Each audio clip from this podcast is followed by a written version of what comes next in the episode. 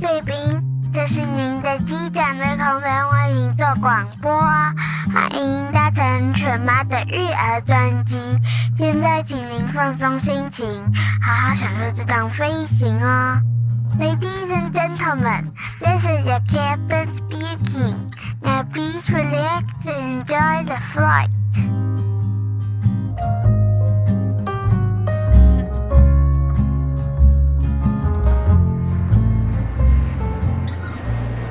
Hello，大家好，欢迎光临犬妈的育儿专机，我是犬妈。我消失了好一阵子，对不对？真的是对你们很不好意思。是说有人有在期待吗？假如有的话，可以让我知道一下哦。我想要先谢谢有一些新的听众朋友们，有对我做出新的评价，然后呢，给我鼓励。我觉得其实。你们的一些这些评价，其实真的都是我努力的动力。像凯伦爱生活，他就讲说，听完一集就直接想要给我五颗星，因为内容好丰富，好受用哦。然后有另外一位是 Z H U A N，这我不知道怎么拼六九，他讲说内容真的很棒，犬妈无私的分享，而且讲话听起来好舒服，哇，谢谢。然后另外还有一些网友们，他们其实是私讯给我，并没有写在上面，然后都让我知道说，哦，其实你们觉得我的内容都对你们很有帮助，我就会觉得就甘心呢，就会觉得，因为其实说实在话，录这 Podcast 其实是真的是没有办法赚钱的，它就像是一个粉砖，我就是纯粹就只是一个我分享我的生活理念的一个管道。那因为我觉得可以透过声音去做分享，其实是更加有温度的，而且比较不受时间、空间的限制。像我自己就真的也很喜欢在做家事或者是在开车的时候，我一定也会听我喜欢的 Podcaster 的节目。然后一边吸收我自己想要吸收的新知，所以我也很很感动，说你们也也我我也很感动，说我的确有带给你们我想要的这种氛围。那我们今天就来聊聊，说现在孩子们已经开学了将近一个月，你们都还好吗？我们也在中秋节前也是非常不幸的，刚好就是赶上末班车，所以我们还是有经历过小孩子要在家居隔上线上课那个很崩溃的感觉。所以我之前也是因为这样子，也真的是相当的忙碌。然后呢，再来就是我们开孩子开学之后，我必须要参加我们公司一年一度的年度复训。那这个年度复训，其实很多人都不知道我们的压力会有多大，因为这是民航局赋予我们，就是必须一年要有一次的这个年度考核，然后证明我们还有这个具有飞行的资格。那这个飞行资格呢，其实项目非常的庞大。我们就是必须要，呃，有两个整天，从早上八点到下午五点，我们都要不断不断的进行各种的考核，有笔试，然后也有大部分是实际上的面试这样子。那它的内容，有一些人他蛮好奇的，我可以简单的分享一下。譬如说，他可能会给你一些题库几百题，然后呢，他会从中间可能会选出几题会考你。那我们的及格标准就是一百分，就是你不能容许你有错一题。所以我其实在这个项目，我真的是非常非常的焦虑，因为其实我都觉得我好像都已经念得很熟了。可是啊，当我在做模拟考题的时候，我还记得我前一晚，我那时候就做模拟考题，因为我觉得，诶，感觉我应该背得蛮熟了。可是你知道吗？有时候人真的会鬼遮眼，就突然就是一个题目看错，然后呢，我竟然三就是做的题目居然有错了一题，然后我整个就吓到，我整个心脏就都快要就痛了起来。我就想说，天哪，惨了！万一我明天也是因为这样子，然后错一题，我就直接拜拜回家了耶。然后我就觉得真的非常非常可怕。所以通常我们面临这样子的考试呢，我们大概会有一个月都是就是都会有点食不下咽，其实都是蛮正常的。然后大家就是想到要考这个试，大家就会有一，就是真的会有一种石头压在胸口上的那个感觉，然后。你就会觉得说啊，我这个书可能还没念完，我然后我这个东西我可能还不熟，然后你就会想说要努力的再把它看熟。那因为我们现在有非常多种是各个机型的考核，那这个机型呢，其实也真的是相当的刺激，因为它就是现在因为科技的发达，它就是嗯，只要。它可以在这个模拟的机舱里面呢，它可以做出可能呃，可能有有失火，然后或者是呃外面是有水，然后或者是说呃会有烟，或者是有障碍物之类的。然后呢，所以我们当我们坐在那张椅子上，或者在客舱里面，我们就要看到。窗外或者是机舱内有任何的反应呢，我们就要立刻做出我们应该要说做出的动作。比如说门把应该要放在哪里，然后呢，我们必须要做的动作是什么？我们必须要跟客人讲什么？当在我们水上迫降或者在路上迫降的时候，我们的动作跟指令其实是完全不一样的，而且。一架飞机它有非常多个门，你每一个门要做出的反应都不太一样，所以呢，就是相当的刺激。然后有一些人他，然后因为以前我们可能还有办法说啊，你错了还可以再重做，可是现在大概这近两年吧，这近两三年越来越严格，他们就说，叫你今天在飞机上的话，今天真的不幸迫降。你没有做错的机会，因为你一旦你做错了，你的旅客们可能就会跟着你一起牺牲了。所以我们后来就变成说，你一定要一次就要全部做对，然后尤其是一些呃必杀选项，就譬如说非常重要，你一定要要检查到的一些选项，你要是没有检查到的话，你就是直接拜拜回家。所以我们就是在考场的时候啊，我们真的就是空气都是凝结的。大家在考在考试之前，其实每个人都是脸色凝重，都会对着空气，自己都会找一面墙，然后就开始一直冥想。万一我今天呃遇到什么状况，我我必须要怎么做？然后你就看每个人都面对一道墙，或者是自己倒一个。没有人的的一个空间，然后就自己在那边比手画脚，然后要用身体去记忆，就是其实真的真的非常非常的紧张。我还记得那时候要考试前，我们其实基本上早餐是吃不下的，然后胃都会有点痛，然后中餐也是都会觉得食不下咽，因为你就会想说啊，还有下午的考试，或者是啊还有明天的考试，然后。总之呢，也好险，我就是终于我也顺利的通过了。可是我都一直觉得说我的那个有点就是好像被吓到，然后那个魂魄还没有回来的感觉。我昨天去看中医，然后中医就说：“嗯，最近很紧张吼，就是很焦虑，压力很大吼。”我说：“对啊，我说因为之前准备考试，我一直觉得我的那个魂魄还没回来的感觉。”然后可能你们都觉得他是不是有点太夸张了？可是因为说实在话，我们真的那一班就有人因为考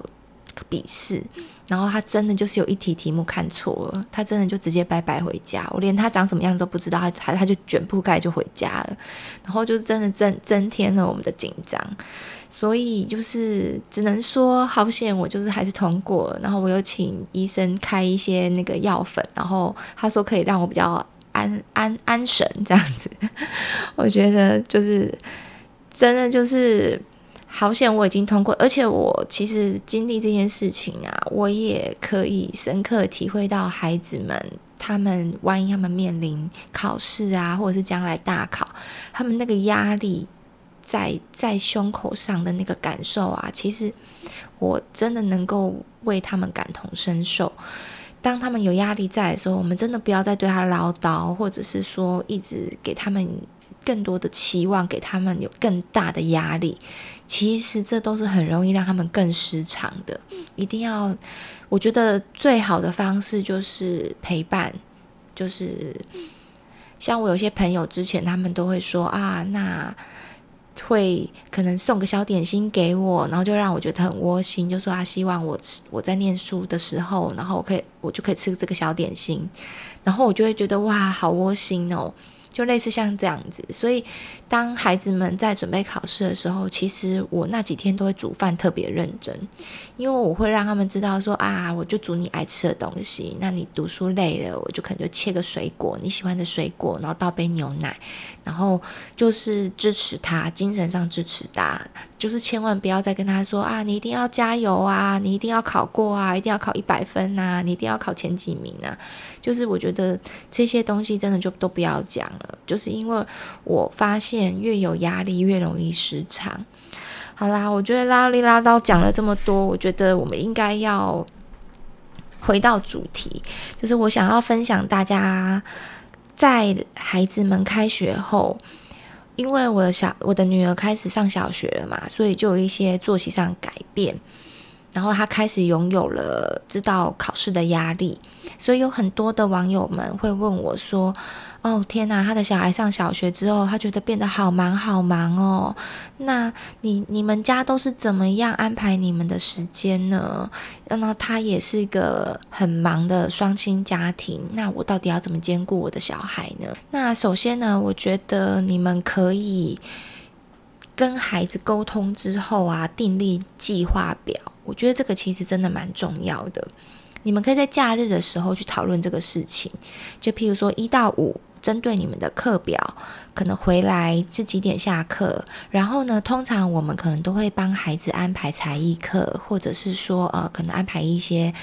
可能有些人会有安亲班啊，或者是补习班啊，或者是像我可能会安排一些线上课。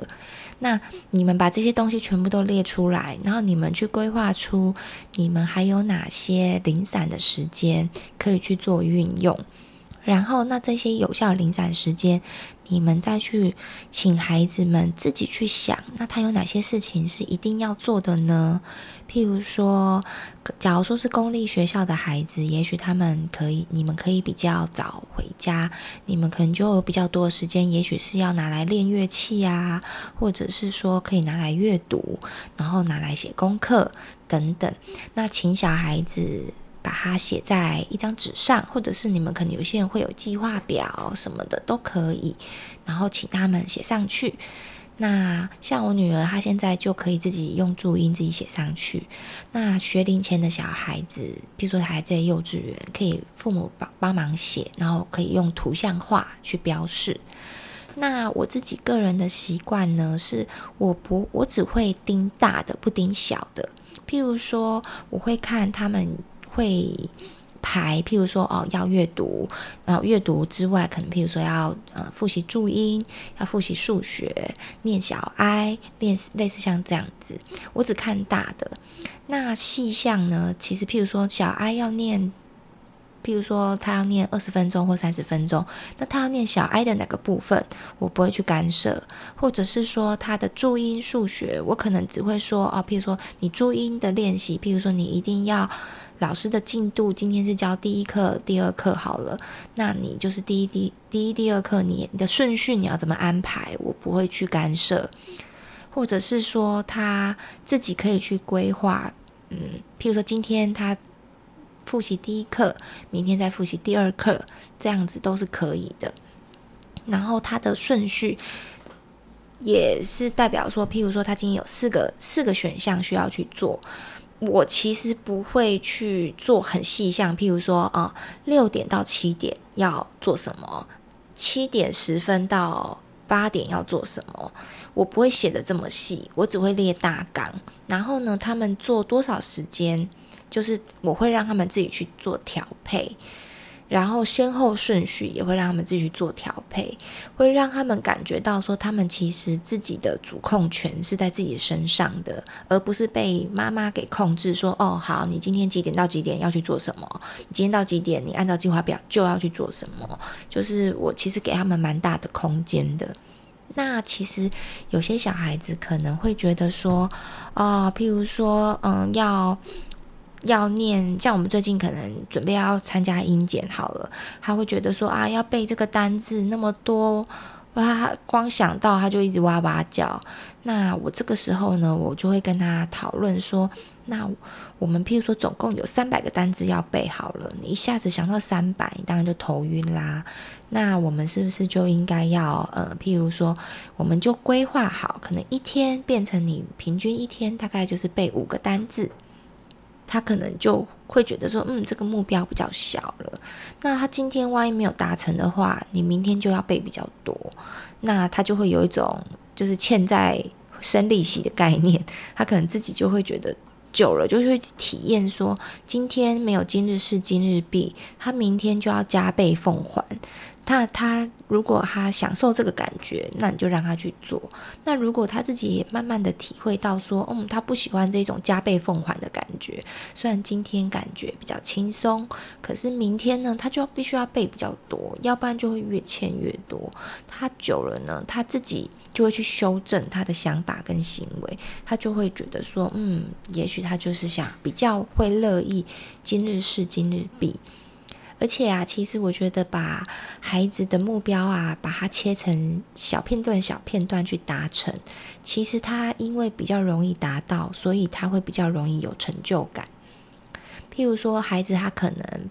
有些孩子可能还不习惯要阅读很多的书，像我的孩子，他的中文书可能他的阅读速度就会比英文书的速度还要慢很多。那刚开始他的中文书呢，我可能会说没关系，那你就念个两页给我听就好了，因为他会觉得一本书太多了。可是像到现在他开学一个月了，他发现说哇，我怎么一下子就可以念完二十几页的绘本了？我就会大大的鼓励他说哇，你看看，因为你慢慢积沙成塔的努力。你一次你先重念两页，慢慢的你就可以念到四页。到现在你看才不到一个月，你就可以念到二十几页耶。然后我的女儿就会觉得很有成就感，就跟我说：“我觉得我下次可以挑战到三十页。”我就说：“哇，那真的就太厉害了！我以为你下次要挑战二十一页而已呢。”然后她就会。就会笑得非常的得意，我就觉得很可爱，对啊。然后在这之前呢、啊，我觉得也要再顺便提醒大家说，我觉得学龄前培养这些自主的能力，就是让他习惯每天都要订练计划表，还有阅读、英文这三项，他的能力呀、我觉得是相当重要。首先呢，像订立计划表这个事情，我们不是说从小一开始才这么做。其实我们大概在小孩子三四岁之后，我们就开始几乎就是让他习惯说每一天会有自己的清单。那这个清单呢，不是我说了算，一定都是我们共同讨论出来的。所以我自己个人，我相当的满意我的小孩呢。他们目前都会自己非常的习惯说：“哦，好，今天是假日了，所以我们要规划下一个礼拜我们每一天的清单啊，包括周末，他会自己知道说，因为我的时间比较多，所以我该做的清单会比较多。那他们就会自己拿一张纸，自己就会写下自己的清单。”然后呢，只要有达成的，就会自己去打勾。那所有的清单都完成之后呢，他们就可以享有他们自己的自由时光。他们想要做什么事情都可以。那像我自己的女儿呢，她就是比较积极主动型的。她在幼稚园的时候，其实她就能够很能够为了她的。Happy Hour 自由时间呢，他就会非常努力的去执行每一项清单，然后他就会很开心的享受他的专属快乐时光。可是像我的儿子呢，就是比较乌龟拖拉型的，他常常就会这样子混混混混混，然后混到最后呢，他就是永远都享受不到自己的快乐时光的那一种型。然后我就会觉得。哎，只能说就是男女大不同之外，就是个性也大不同。那我其实就只能说，也也不能生气啦。我觉得就只能说，让他去体会到说，哦，一个可以有自由时光，一个没有自由时光，让他慢慢去感受这两者的不一样。他就是比较会拖拉嘛，你也只能就是在旁边提醒他。我觉得，因为男生他的发育发展其实真的会比女生还要慢，所以我觉得，其实我也要奉劝所有男宝的妈妈们，其实我觉得你们可以放宽心。男生们，比如说健忘啦，然后拖拉，然后漫不经心啊，我觉得这些其实都是相当正常的。我以前有问过前辈说啊，那像这样怎么办？他低年级真的太散漫了，可能上学也都会容易迟到啊，作业都不想写啊，然后就是就是有很多点都会让人家觉得好像会有点担心。可是这些前辈妈妈们都跟我说，其实他到了中高年级就会慢慢好转了。我跟你们讲是真的。因为我的儿子到中年级之后啊，他真的是一百八十度的大转变。他以前在低年级的时候啊，他真的就是很散漫，就是一个很松的螺丝。我觉得也也许也是因为遇到他三年级的导师是相当的严格，对于他们的一些规矩啊，非常的要求。如果你没有写作业，或者是作业迟交，然后或者是说迟到的话，老师都有他相关的，他好像是用扣点数这样子来做处罚。我也不知道为什么我我儿子就对着扣点数这个东西相当的在意。我有时候也问他说：“那扣点数会怎么样吗？老师是会会处罚你们吗？”他就说：“其实也没有。听说就是点数扣到很多的话，他就会在期末的那个成绩单里的德育分数就会比较差。然后我有时候就觉得，哎，其实你也可以放松一点啊，没有关系啊，我们不要那么在意分数，因为他有时候会变成，因为作业太多写不完。我有时候都会说啊，没关系，你去学校再写啊，因为我觉得其实。”睡饱最重要，那他就会很紧张，就说不行不行，他一定要把它写完，要不然他很怕会被扣分。然后变成说他会自己会利用零散的时间，会把作业写完。他甚至会跟我说，他下课的时候，或者是有时候老师他们可能提早把课教完，会有一些零散的时间。他就会自己知道说，把这个时间赶快拿来写作业，这样他放学之后，他就可以拥有更多他自己的时间。然后我也觉得，哇，你真的是，你真的是我儿子吗？这这真的不像是我以前的儿子诶，你居然会在学校主动把作业完成，然后甚至会抓零散时间，然后就会想要把作业把它写好，然后这样子在家里才会有更多。自己的时间，所以啊，我觉得就是关于男宝的妈妈，大家就放宽心就对了。然后我觉得要允许孩子们犯错，然后不要因为担心说他被老师责备，或者是被老师贴标签，而一直要督促他到就是好像。因为你的督促，所以他才能够成为老师面前很完美的那个形象。我觉得，我个人而对我个人而言，我是不追求这样子的，因为这样子对妈妈而言会有太多的压力跟责任了。因为妈妈变成说，譬如说，有一些妈妈，他们真的会帮孩子准备。书包整理书包，他会去看他的书包有没有真的每一项该带的东西都有带，或者是说孩子忘记带课本了，忘记带铅笔盒了，他就会帮孩子送去学校。我跟你讲，这些都是我有看过的。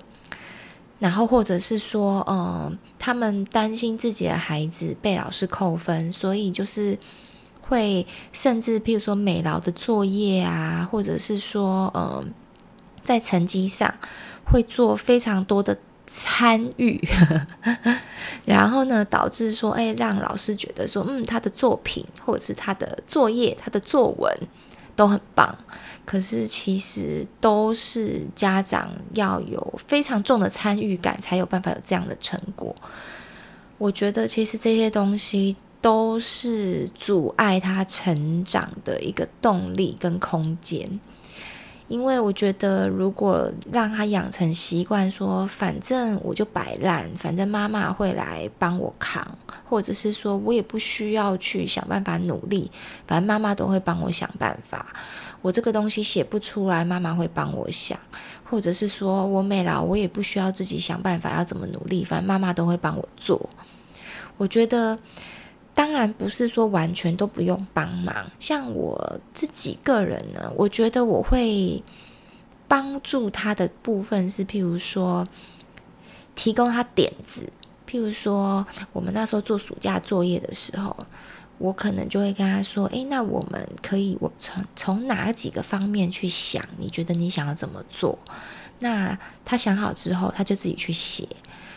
然后呢，美编的部分，我可能就会跟他说：诶，那我们也许我们可以在网络上搜寻哪些关键字，然后你自己去找出来，你觉得你想要什么样子的美编的风格？因为我觉得你要无中生有去想。”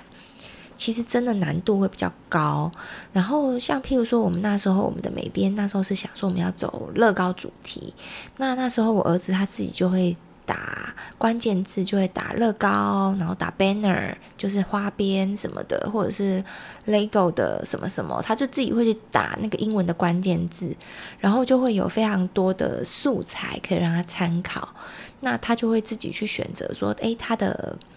他有哪些东西想要去参考，然后他会去做加以变化。我觉得还是要保有他自己的风格，不是说哦完全都是呃直接照这个如法炮制就好了。可是我觉得可以建立在一定的基础上上，然后再去做变化，这个成品内容会更加的丰富跟精致。我觉得这样也没有不好。那当然说，假如你的孩子有办法完全的原创。那就更厉害啦，那也没有，那那当然也更好。然后再来呢，就是为什么我觉得要培养阅读跟英文非常重要？其实我个人是没有在早教的哦，就是譬如说，我不，我从来没有在在他们学龄的时学龄前让他们去写什么评量啊，或者是什么。就是我，我其实让他们大部分会去写的东西，诶，像写东西，我是在大班的时候有让他们去写一些那种，嗯，类似像早教本，然后可是那些都是很好玩的，譬如说啊，今天是科学的，或者是说是地理的，那因为他们平常就有在看相关的书籍，那他们就有点只是像把 l i p r o 变成。呃，纸本的概念而已，那他们就会觉得说，哦，因为他都会有大量的图画，他可能就是连连看、打勾、打圈，甚至是画图，所以他们不会觉得这个东西是像考试的感觉，就是很有趣。贵宾，如果你喜欢我们今天的 podcast 呢，请给妈咪五星好评。别忘了订阅追踪哦，也欢迎你赞助我们喝一杯牛奶哟。Ladies and gentlemen, if you enjoy our podcast, subscribe and give us five star reviews. to sponsor us a glass of milk. Thanks very much. 像那种公文啊，公文的那一种要用大量的复习，然后抄写的这一种，呃，练习运算这一方面的这一种。我个人是没有在做这样子的练习。那当然，每个家长会有每个家长的想法，我都给予尊重。我只是跟大家分享说，我自己是完全没有做这一方面的的练习。那包括说，就是譬如说 b u p e r 的写字的练习这一方面，我也都没有。因为我都想说，这些就是学龄后再去做这种书写上的练习。所以，可是我也必须就是要承担说他们的字可能就没有办法一开始就写得很漂亮，那所以。父母的心脏就要比较大颗这样子，那我我是个很乐意，就是在尤其低年级的时候，看着孩子犯错的妈妈，我会让眼睁睁看着他们的犯错，然后呢，在旁边再让他们知道说：“哦，你看，因为是这样，所以这样。那我们下次你觉得你有没有想要改进的想法或空间呢？你自己觉得呢？就是我觉得要启发他们自己自主的愿意改变，比你在旁边叨唠，然后或者是说一直去提醒他不要犯错，还要来得更好。”其实我觉得，我一直有个观念，我自己觉得还蛮值得跟大家分享，就是我觉得不需要让孩子从小觉得他自己就是一定都要很完美，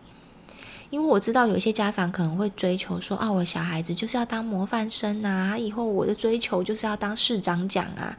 我孩子就是要什么都很完美，我希望他就是都是考前三名，我希望他就是在。老师面前就是一个出类拔萃，然后呃，资优生、模范生的这个形象。那我觉得，如果你的孩子天生就是这样子，不用你操心，他就有这样的个性，那当然非常好。可是，如果其实他明明就不是，是你一手包办才能够塑造出这样子的假象的话，我只能说。这样子的妈妈会相当的辛苦。还有啊，孩子总有一天，当你没有办法在包山包海的时候，就是戳破了他原本完美形象的泡泡的时候，其实这个孩子他是更加的没有办法承受，因为就如同他一直习惯，他就是一个很好的形象。当譬如说他到了高中高年级或者到国中，他当你已经没有办法再帮助他课业上给他更多资源的时候，他可能会觉得说啊，我以前一直都是这么好，可是怎么会现在我的成绩就一直不如预期？他可能会反而会一落千丈，因为他会非常的丧志丧气，因为。我真的是看太多这样的例子，然后我最近之前去上工作坊，然后老师也有分享分享了一些这样的例子，然后更加坚定了我的想法，就是不要让小孩子觉得说他一定什么东西都要是成功的，我们一定要让他们习惯失败是什么样子，而且要让他们。建立失败，其实就等于是我们离成功更进一步的这个连接的想法。一定要让他去想说：哇，我们遇到失败耶！你要非常的开心，因为你要让他觉得说：哇，我这次失败了，真是太棒了！因为这样子，我就有机会可以调整，我就可以从这个错误中去学习，我就知道说我下次要怎么样才可以更好。要引导他成为这种成长性思维的孩子。如果呢，你一直都要让他习惯说，你就是要前几名啊，你就是要成绩要多好多好多好，你就是，嗯、呃，你要是失败，你要是失败了，我可能就会责备你。我跟你讲，这种家长其实非常非常多，尤其像我现在学校是在比较升学主义的学校。我知道，其实有非常多的家长，他们是没办法接受小孩子九十分以下，或者是说，呃，小孩子没有前十名的，他们就会剥夺了小孩子假日玩乐的权利，然后甚至会有些家长会说：“你这是没有前十名，你还有资格玩吗？”你就应该要在假日好好的念书，趁大家在玩的时候，好好的把他追上来。他们会以这个目成绩导向，或者是他的成果导向来决定他这个孩，他去怎么去看这个孩子。我就会觉得这样子其实就蛮可惜的，因为这样孩子他永远就会只看到说他的结果万一不好的话，他就会非常的恐惧，他会把失败跟恐惧是连接在一起的。我真的有听过有家长跟我分享说，他的孩子讲说，班上的同学一旦譬如说没有九十分，他真的是看到分数就开始掉眼泪，然后或者是他手都是发抖的，他非常非常的害怕要回去面对家长。然后可是当如果是孩子他们在家里，就是父母比较不会是分数导向的话，孩子就算看到是七八十分，他可能也觉得，嗯，那那就这样子啊，我下次再努力就好了。就是这是完全不同的，就是表现出来的的态度。那像我最近去上工作坊，老师也都讲说，其实我们一定要训练孩子成为成长性思维，是因为让他知道说，我们即使以现在失败了，你就是要让他知道说，哦，我们这是八十分，那太棒了，我们还有二十分的进步空间耶。然后或者是觉得说，太棒了，我我知道了，原来这些地方我不够熟，那我下次就可以改进。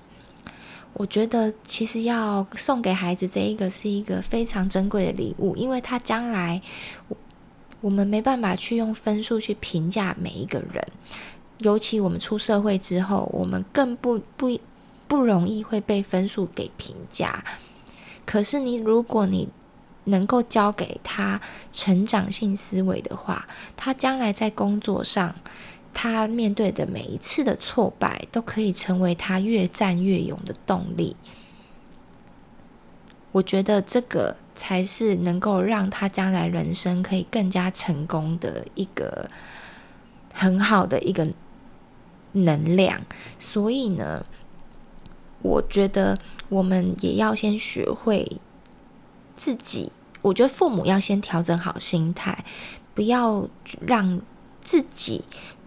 对分数看得太过重，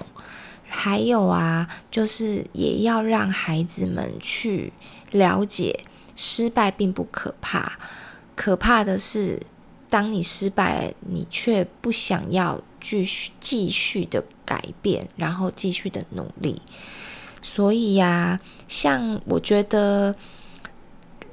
激发。孩子的这个学习动机呀，其实是相当的重要。一旦他有了这个自己自己给自己想要，他找到自己想要努力的目标，譬如说，今天当孩子已经拥有成长性思维了，他知道他自己这次可能考试不利，他就觉得嗯，没关系啊，那我就好好的再复习。我下当他下一次考好的时候，他自己。诶，就觉得有成就感了。他在之后往后的考试，他就会有更加有动力去面对下一次。可是，如果今天是父母不断在旁边鞭策、鞭策、鞭策，就跟他说：“啊，你应该要写多少的考卷呐？你应该要怎么样的复习呀？”就是都是你一直不断的一直盯着、盯着、盯着，他才能够考到好的成绩。那其实说实在话，因为父母。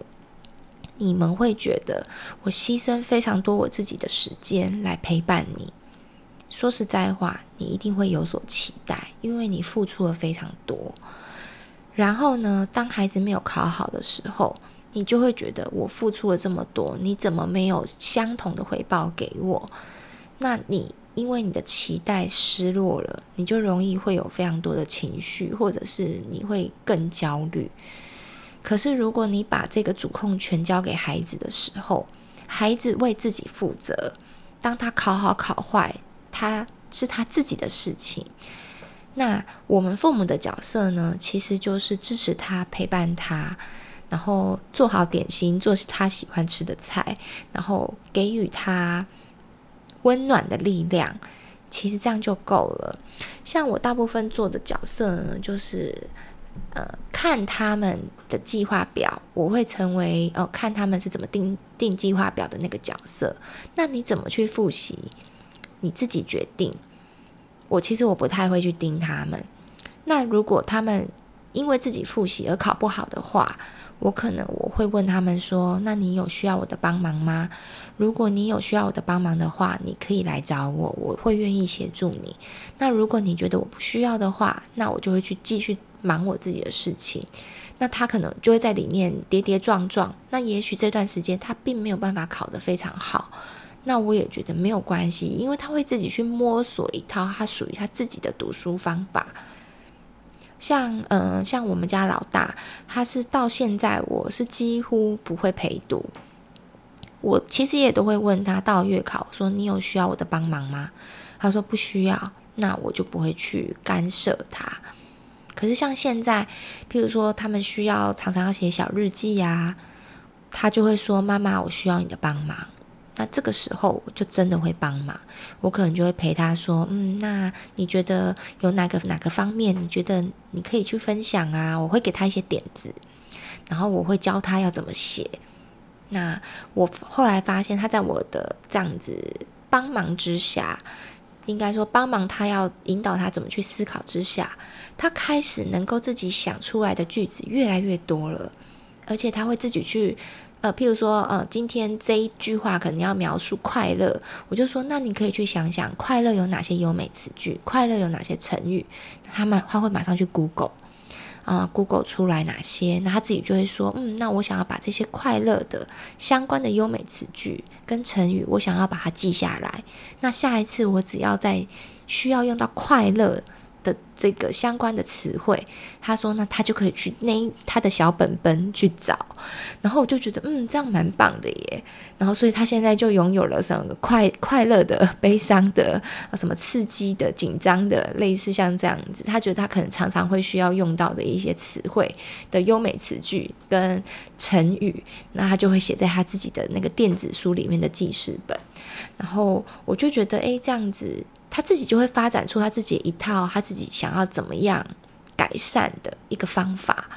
我觉得这样子就还蛮好的，而不是说我去教他说哦，你应该要要把它写下来呀，你应该要背多少的成语啊，什么什么的，我觉得都不及他遇到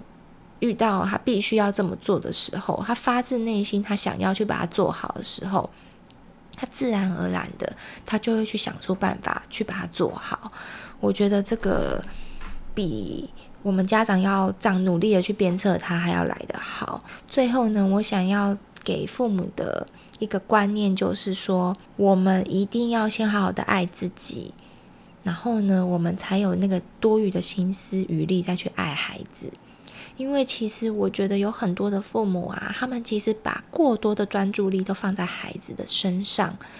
导致呢，他会觉得说，因为我牺牲了很多我自己原本该有的生活，可能我原本该享乐的时间，或者是说我放弃了我的工作，或者是说我放弃了我可能很多我想要进修的机会等等，因为为了你，所以呢，他会变成对孩子会有过多的期待，因为他觉得，因为我牺牲了我自己，因为我牺牲了。所以我就会期待，因为我的牺牲，呃，是这是这一切是值得的。像老师那时候，他就是我上工作坊的时候，老师举例一个例子，我觉得相当的贴切。就像是有些妈妈会觉得，哦，我应该要煮饭，煮三餐给孩子吃，才叫做一个好妈妈。于是呢，她可能牺牲了很多她自己原本可能想要自己做的事情。然后他就去煮这个菜给孩子吃。那你辛辛苦苦煮完的菜，孩子不吃的时候，你们想，你们有什么感觉呢？你会开心吗？我想应该大部分是很失望吧，甚至会有点生气。我花了这么多时间去买菜，然后洗菜，然后煮。然后呢，你们居然可能吃个两口就不吃了，或者是你们还嫌难吃，或者是说你们只吃一点点，那你们是不是会觉得很伤心、很难过，甚至有一点失望，或者是生气？可是你们要去想，如果今天这个。煮菜是你发自内心你想要煮的，因为这是你自己喜欢煮，所以呢，我才来煮这个菜。我是煮我爱吃的菜，也许我是煮我跟孩子都爱吃的菜。那当当你是用这样的出发点去想的时候，孩子如果他不吃，你其实你不会有太多的情绪，因为这个菜你是为你自己做的。因为是你自己想要煮这个菜，这是你煮你爱吃的菜，所以当孩子并不并不赏脸的时候，其实你只会有一个想法：哦，你们不想吃哦，那我吃，反正这是我爱吃的菜。我所以我觉得这个同理，就是我听到这个例子的时候，我觉得其实真的我觉得非常非常的贴切，因为我以前也是有一点逞强，会想要煮饭，想要煮三餐给孩子吃的那个妈妈。那我觉得，其实我还是很爱煮菜，只是因为最近像工作嘛，开始越来越忙，然后在弄共学团什么的，就是我真的会有点分身乏术，所以呢，我会叫外卖的时间真的有越来越多的趋势，所以我。本来我会有觉得会有一点罪恶感、愧疚感，会觉得啊，怎么没有让孩子吃到妈妈煮的菜？然后甚至就是会像之前老师讲的，我会辛辛苦苦的把他煮来菜，我会觉得哇，我是牺牲了我本来该做工作的时间，然后我来煮这个菜给你们吃，结果你们可能真的吃没几口，我真的都会觉得很伤心哎。对啊，可是。我觉得听老师讲完这个例子之后，我就会觉得，真的，我们妈妈、女人们，我们真的要多爱自己一点。我们其实就是把自己顾好，因为我们的心态、我们的情绪都把它调整好，我们才有办法好好的去面对孩子的一些失败啊，或者是我们才有那个能力去接住孩子的一些比较低落的情绪，而不是被他牵着走。因为像我前一阵子考试的时候，我压力爆棚，我发现我真的就非常容易暴怒，就只要稍微一个点，我就会觉得哦天哪，我真的要爆炸了。因为我自己本身就已经相当的紧张了，然后我就觉得，哎，怎么你们又都还不听话？你们怎么又还怎么样？就真的会很容易情绪失控。所以呀，我觉得，嗯，妈妈自己情绪稳定是非常非常重要的。所以呀，妈妈们，你们不要再焦虑下去了。今天的重点就是告诉你们，孩子，呃，教慢慢的训练孩子要。订立计划表的习惯，然后让他们为自己负责。他们就算没有达到了也没有关系，这也是一个成长。让他们慢慢知道说：“哦，我们本来你订立的计划表本来只有一项可以达成，也许当他两项达成的时候，你一定要大大的鼓励他，让他觉得有成就感。他下次可能就会迈向一天可以达成三项。”当他有一天享受到了 Happy Hour 的时候，他就会觉得哇，那我以后全部都要达成。那这个时候你们就会跟我一样轻松喽。然后呢，还有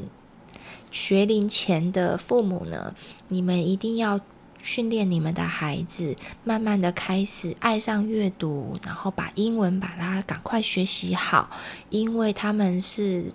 能够在还没有功课压力的时候，他们把这个阅读能力跟英文能力先培养起来。他开学之后呢，